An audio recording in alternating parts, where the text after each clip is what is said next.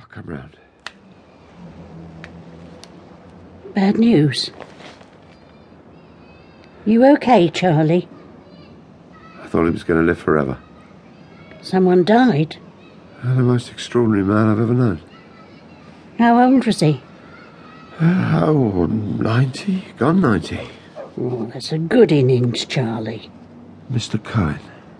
He was always Mr. Cohen until you earned the right to call him Cass. Your teacher at art school. Half a life ago. You told me about him. Did I? When we were talking about people we'd never forget. He was one of those magical people you only come across once in a lifetime. I- I've got to go, Alice. I'll uh, come tomorrow to make up. I'm ever so sorry, Charlie.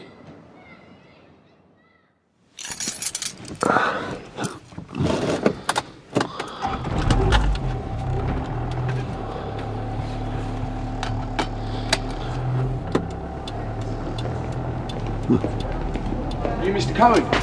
Yeah? I've been told to. Oh, you're the new Yeah, from Gravesend. yeah. You're big. You're small. They said you were cheeky. How did you grow so big? Weightlifting. Do you know why you're here? They chucked me out. Do you know why? Not really. You were disruptive. Yeah. Well, it was rubbish there. I know. How? I taught there once. Gravesend. Dead is dead.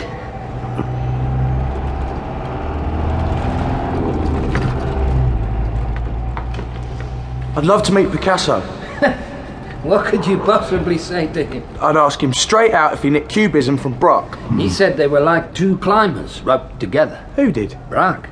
Did he? He did. No. Does it matter? I think so. Why? I just do. There's nothing new in the world, Charlie.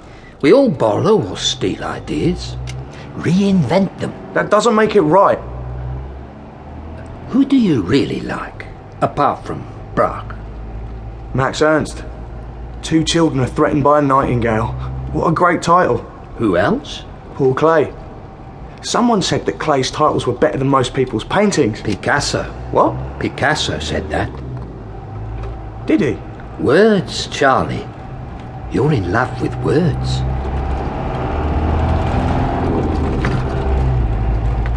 Dada. Why not?